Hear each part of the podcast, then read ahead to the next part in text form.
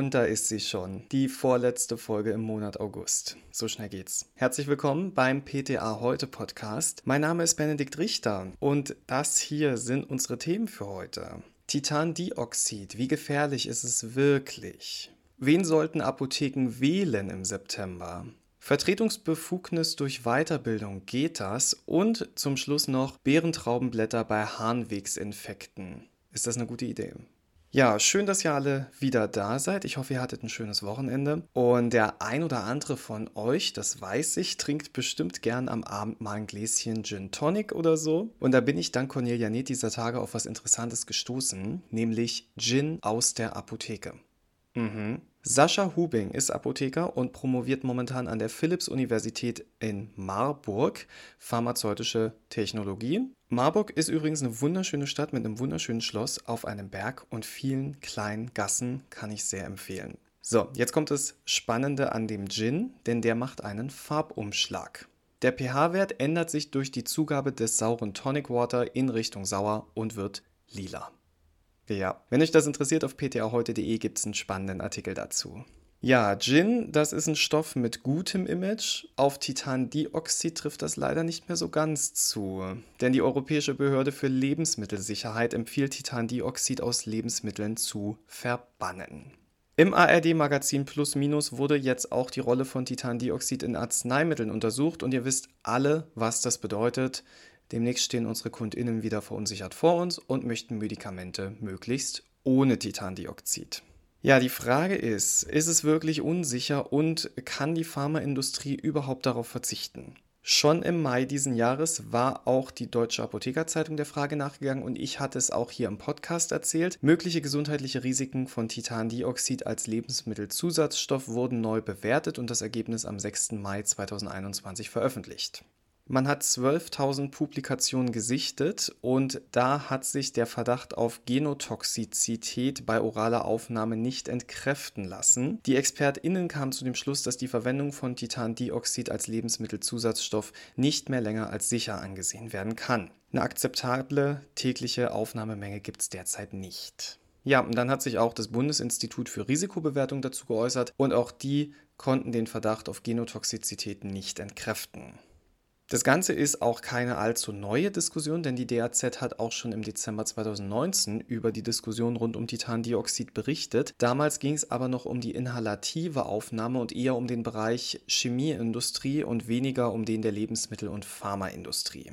Ja, das hat aber damals die breite Masse eigentlich noch nicht interessiert und wahrscheinlich hat es auch noch keiner wirklich mitbekommen. Das müsste jetzt allerdings nach Plus Minus ein bisschen anders sein. Ich erzähle euch ein bisschen was über diesen Beitrag, damit ihr einfach vorbereitet seid. Im Beitrag war zum Beispiel die Rede vom Universitätsspital in Zürich und dort wird schon sehr, sehr lange an Titandioxid geforscht. Im Interview spricht Professor Gerhard Rogler, das ist der Direktor der Klinik für Gastroenterologie in Zürich, und er spricht in dem Interview vor allem von Titandioxid in Form von Nanopartikeln. Er sagt, dadurch könnten im Darm chronische Entzündungen und in der Folge durchaus auch Krebsvorstufen ausgelöst werden. Rogler meint laut Plus Minus, dass der Farbstoff schon längst hätte verboten werden müssen, nicht nur in Lebensmitteln. Um den Anteil an Titandioxid-Nanopartikeln herauszufinden, hat Plus Minus mehrere verschiedene Produkte an ein Labor geschickt, unter anderem Zahnpasta, Nahrungsergänzungsmittel und Arzneimittel wie auch Dolomin, Extra und Buscopan. Jetzt ist die Frage, was hat das Titandioxid eigentlich im Dolomin zu suchen? Titandioxid ist super oft als Überzug für Tabletten vorgesehen, weil es schützt, und zwar vor Licht.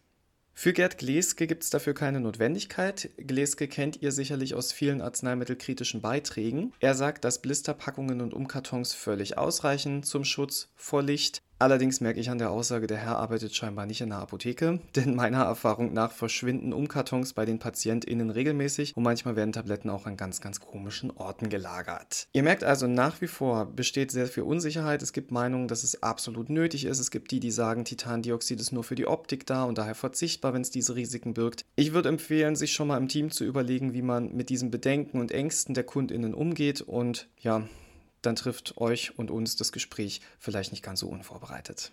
Was euch auch nicht unvorbereitet treffen sollte, das ist die Wahl am 26. September. Da sollte man sich schon mal vorher Gedanken machen. Die Frage ist natürlich, wie sehr beeinflusst mein Job in der Apotheke mein Wahlverhalten? Das müsst ihr ganz für euch selbst entscheiden. Kleine Hilfestellung gibt es von der Abda, denn die haben vor kurzem den Wahlradar Gesundheit geschaltet online. Da findet ihr Zahlen, Umfrageergebnisse, Videos, Tweets, Regional-News und ihr findet auf der Website auch einige Antworten der DirektkandidatInnen für die Wahlkreise auf Apothekenfragen. Da werden dann Fragen gestellt wie, welche Herausforderungen die DirektkandidatInnen im Gesundheitswesen und der Arzneimittelversorgung sehen und wie sie die Lage vor Ort verbessern wollen. Die Antworten werden dann auf www.wahlradar-gesundheit.de ungekürzt und im Original veröffentlicht. So kann sich jeder selbst ein objektives Bild über die unterschiedlichen Positionen und Meinungen der PolitikerInnen machen.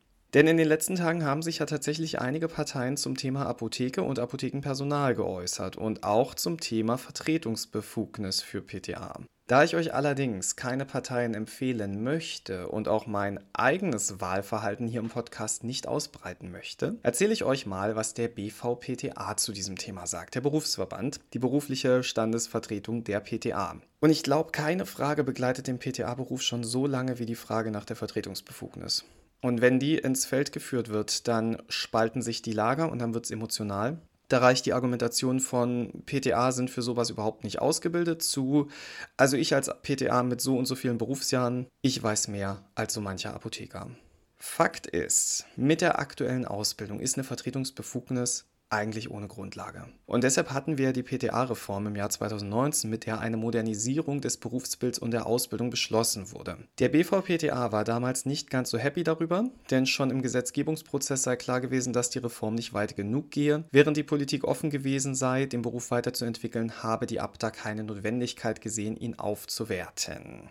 Der BVPTA sagt, daher gab es auch keine tragfähigen Konzepte, die der Politik hätten vorgelegt werden können, Zumindest für fortschrittliche ApothekerInnen und PTA sei eine solche Haltung nicht tragbar.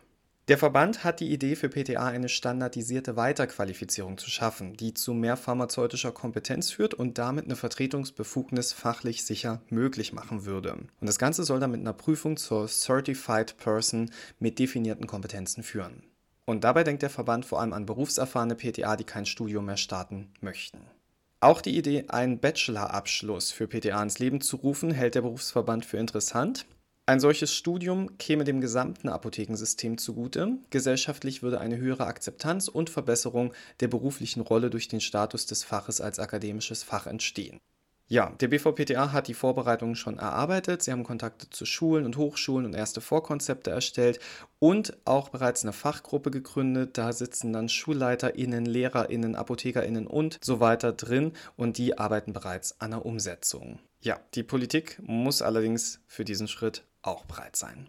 So, genug Politik. Wir machen mal wieder ein bisschen was für den HV. Neue Erkenntnisse zu Beerentraubenblättern.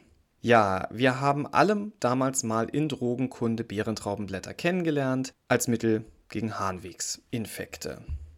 Und das Arzneitelegramm, das kritisiert jetzt mit den Worten, ohne dass Nutzen und Sicherheit durch aussagekräftige Studien belegt sind, wird Beerentraubenblätter extraktiert solande seit Jahrzehnten rezeptfrei zur Behandlung entzündlicher Erkrankungen der ableitenden Harnwege angeboten.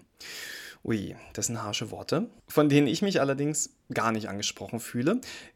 Wie so oft, wenn von schlechter Beratung und raffgierigen Apotheken in den Medien die Rede ist, lasst das bitte an euch abperlen, hinterfragt kurz euer Beratungswissen, das ist okay, ändert vielleicht was, aber lasst euch davon nicht ärgern. Ich glaube, eure PatientInnen wissen ganz genau, was sie an euch haben. Bärentraubenblätter, die könnten jetzt wieder ein Thema werden, in dem der ein oder andere seine Empfehlung ändern muss, denn sowohl die Bewertung der EMA als auch die aktuelle Leitlinie sprechen sich eigentlich dagegen aus. Und on top gibt es jetzt eine Studie aus Deutschland, die in Hausarztpraxen durchgeführt wurde. Die WissenschaftlerInnen untersuchten, ob es gelingt, mit Bärentraubenblätterextrakt die Verordnungshäufigkeit von Antibiotika, in dem Fall Phosphomycin, bei unkomplizierten akuten Harnwegsinfektionen bei Frauen zu reduzieren. Die TeilnehmerInnen nahmen entweder dreimal zwei Tabletten eines Bärentraubenblätterextrakts mit 105 Milligramm für fünf Tage ein oder Phosphomycin mit 3 Gramm als Einzeldosis. Beide Gruppen erhielten jeweils die andere Darreichungsform als Placebo, um die Verblindung zu wahren, denn ihr wisst, Phosphomycin gibt es nur als Granulat zum Auflösen im Wasser und da hätte natürlich jeder sofort gemerkt, welches Medikament er bekommt. Insgesamt nahmen 398 Patientinnen an der Studie teil, 207 erhielten bei der Harnwegsinfektion Beerentraubenblätterextrakt und 191 bekamen Phosphomycin. Unter der Einnahme von Beerentraubenblättern war die Zahl der Antibiotika-Anwendungen in den beobachteten vier Wochen um 63,9 Prozent niedriger als in der Phosphomycin-Gruppe. Und das klingt ja erstmal sehr gut, oder? Die Verringerung der antibiotischen Gaben in der Beerentraubenblättergruppe, die scheint zu Lasten einer höheren Symptombelastung zu gehen. Denn die Frauen hatten im Durchschnitt eine 36,5% höhere Symptomlast als Frauen unter Phosphomycin. Die Teilnehmerinnen, die Beerentraubenblätterextrakt als Erstbehandlung erhalten hatten, entwickelten häufiger eine Nierenbeckenentzündung, Fieber, sie erholten sich langsamer, benötigten mehr Schmerzmittel oder mussten häufiger erneut zum Arzt sich krankschreiben lassen. Daher, Zitat der Wissenschaftler, muss die Annahme der Nichtunterlegenheit der Erstbehandlung mit Beerentraubenblätterextrakt verworfen werden.